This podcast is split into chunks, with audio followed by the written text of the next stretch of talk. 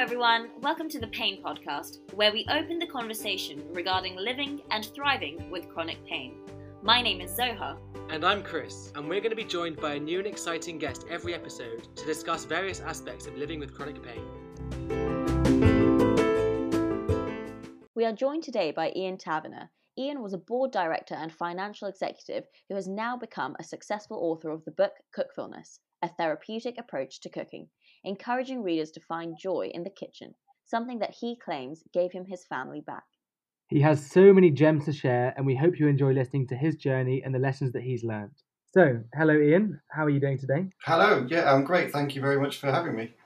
No worries. We're very excited to have you on. So, uh, let's just jump straight into the questions. And if you could tell us about how your journey with chronic pain started. It started long before I knew it started. So, uh, when I was getting pain in parts of my body. Um, my mental health was starting to suffer with anxiety attacks and panic attacks that I'd never ever experienced before. So it was all very strange, but it wasn't happening frequently enough for me to do very much about it. I was just sort of a bit bit worried, but it, it sort of passed and it carried on. But then it started to get more frequent. It started to happen more and more.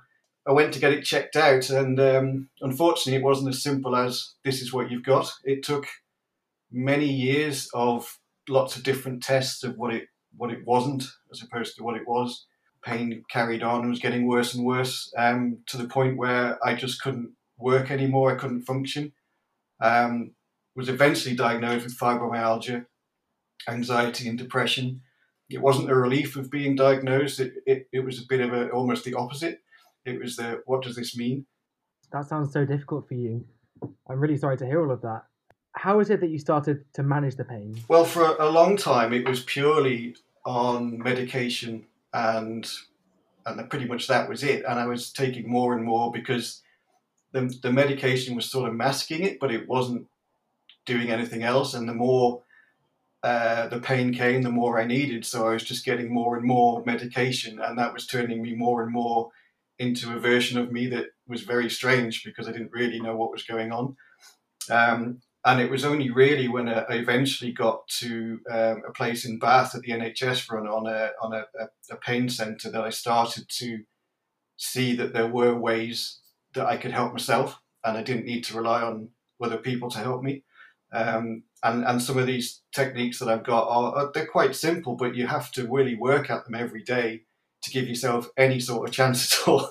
And you've mentioned the uh, this idea of having just the medication. Tell us a bit more about the things that you do to take care of yourself mentally and physically. One of the first things was something that I feared I couldn't do, which was exercise. And that, by that I mean things like a bit of yoga, and, and it's not really proper yoga, it's my version of yoga, which, which is an interesting watch.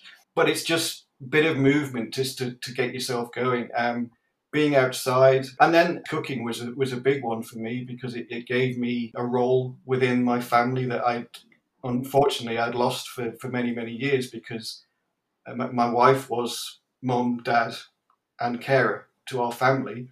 Um, and so I wanted to get back in there. They never lost me. It was me that detached myself a little bit from them. And, and so doing cooking uh, you know it's such a potentially social event that it's like well this is this is the place to go. And how did you get into cooking? Again it was only uh, end of 2019 when i started having a go at cooking thinking well this, this is something i enjoyed doing. A complete disaster to start with. There was things flying everywhere but my wife and children taught me to to laugh and learn and celebrate all the things that go wrong because that's that's actually quite a really good part of it all.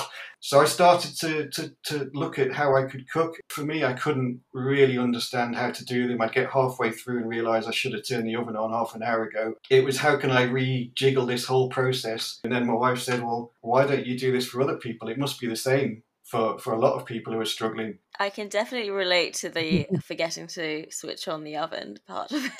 I think I think that when people have chronic pain, often you just don't know where to start. It's a big change to your life.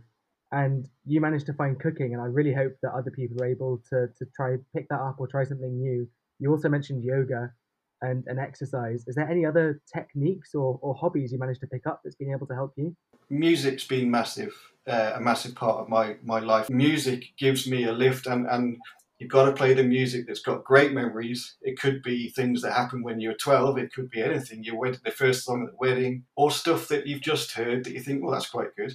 I do do mindfulness. Um, I was a complete skeptic of this whole of mindfulness. I have to be honest. I was like, you know, you're not getting me doing this.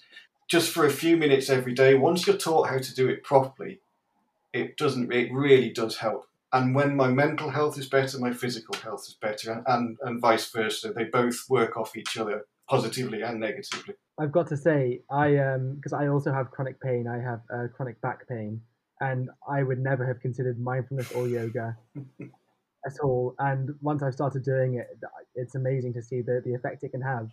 So even if anybody that's listening is a bit of a skeptic, uh, I think both Ian and I would urge you to, to give it a go. But actually, mindfulness is exercise for your brain, and exercise physically. Yoga is good exercise for your body. And now I understand how intertwined physical and mental health are. That's lovely. And I absolutely agree with the uh, mindfulness. You've sort of mentioned your family, but how is the support system at home and how has it been through this chronic pain journey of yours? It's nothing short of incredible, to be honest. I'm very, very lucky. Um, I was very, very lucky to have a family who basically just stuck with me regardless of whatever happened, whatever I put them through. And at the time, you don't realize what you're you're putting people through because you don't you're not doing it intentionally.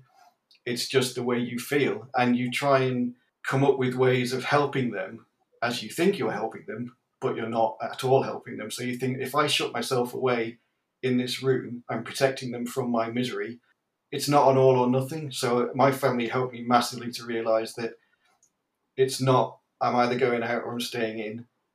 We can go out for a little bit and then I can come back if I need to.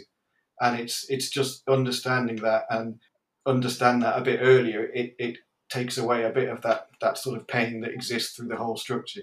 You spoke there about about shutting yourself in your room and it obviously sounds like it has a massive impact on your family being in, in that state what is it that made you decide to, to take a stance against the chronic pain and decide that you needed a turning point in your life? It took someone to ask me, what is it that we can see that's going to give you a, a, a trigger to want you to want to do something about this? To Just all boiled down to I wanted to be a, a, good, strong family unit again. And we were always a strong family unit, but I meant me as an active part of it. So once I really fully understood that question, then the hard bit was, what am I going to do?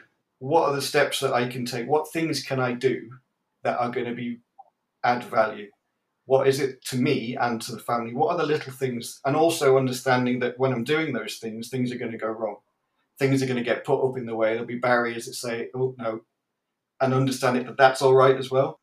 So we mentioned how you had you'd previously been a board director and now you have published a successful cookbook.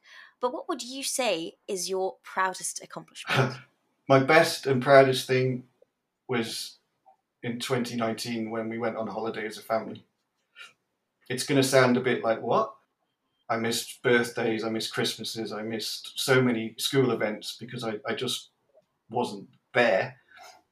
That to then say, right, well, actually, we're going to go on holiday together for the first time in years and I was determined. I was going, and we we went and we went for a week. Um, and this vision I have in my mind, it's I use every single day, is this beach scene of the four towels, my two daughters, my wife, and mine.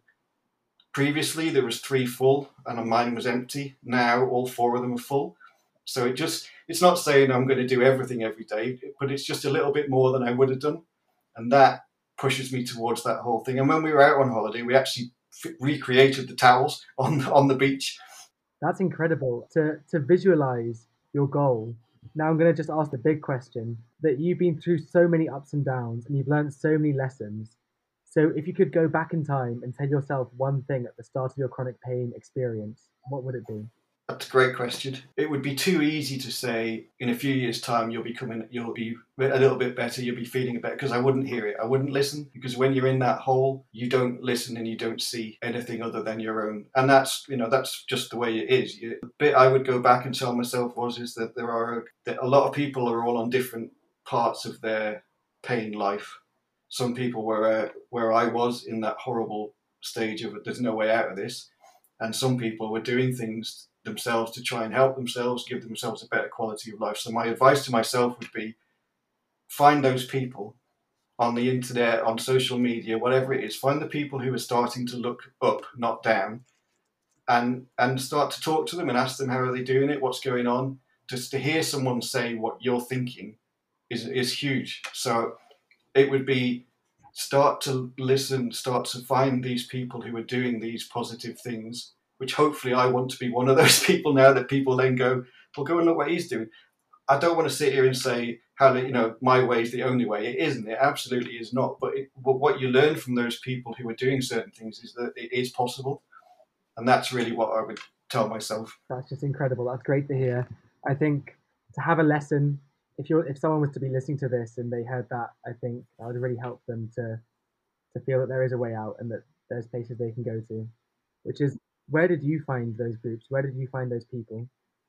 So first, the first time I found people that like that was when I was on um, on a residential uh, program down in Bath, where I met nine other people living with chronic pain and mental health conditions. I'd, I'd go to the Fibromyalgia um, UK charity site and see who was talking on there. I'd go to uh, any any places I could look at who was you know who's who's cooking who's cooking with with accessibility who's just whatever it is you're you're thinking of go and have a look and but find the people who are giving off a bit more positive of a spin.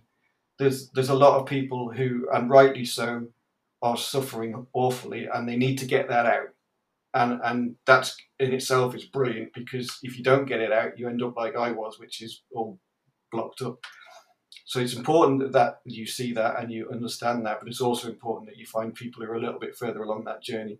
Um, and that tends to come from from the power of social media. Really, you see one person, and then you see oh they're they're following that person, and you just have a little look around and see who's who, and that's that's the, the great thing about it. And so I've gone from no social media whatsoever to now having a Twitter, um, Facebook and an Instagram all going at the same time, and it's like it's mind blowing to think that I could do this, whereas you know two years ago I couldn't do anything. Thank you so much for joining us, Ian. It's been lovely chatting to you. That was Ian Taverner, author of Cookfulness, a therapeutic approach to cooking, available on Amazon. This podcast is brought to you by Leva Clinic. Leva Clinic is approved by the Care Quality Commission and is the UK's first online clinic for persistent pain. They create a personalised and adjustable care plan for their patients working alongside various healthcare professionals, including doctors, nurses, clinical psychologists, and physiotherapists. Leva Clinic are currently offering a free initial appointment when you register with them. So if you do have any queries, visit levaclinic.com. That's L E V A clinic.com. See you next time.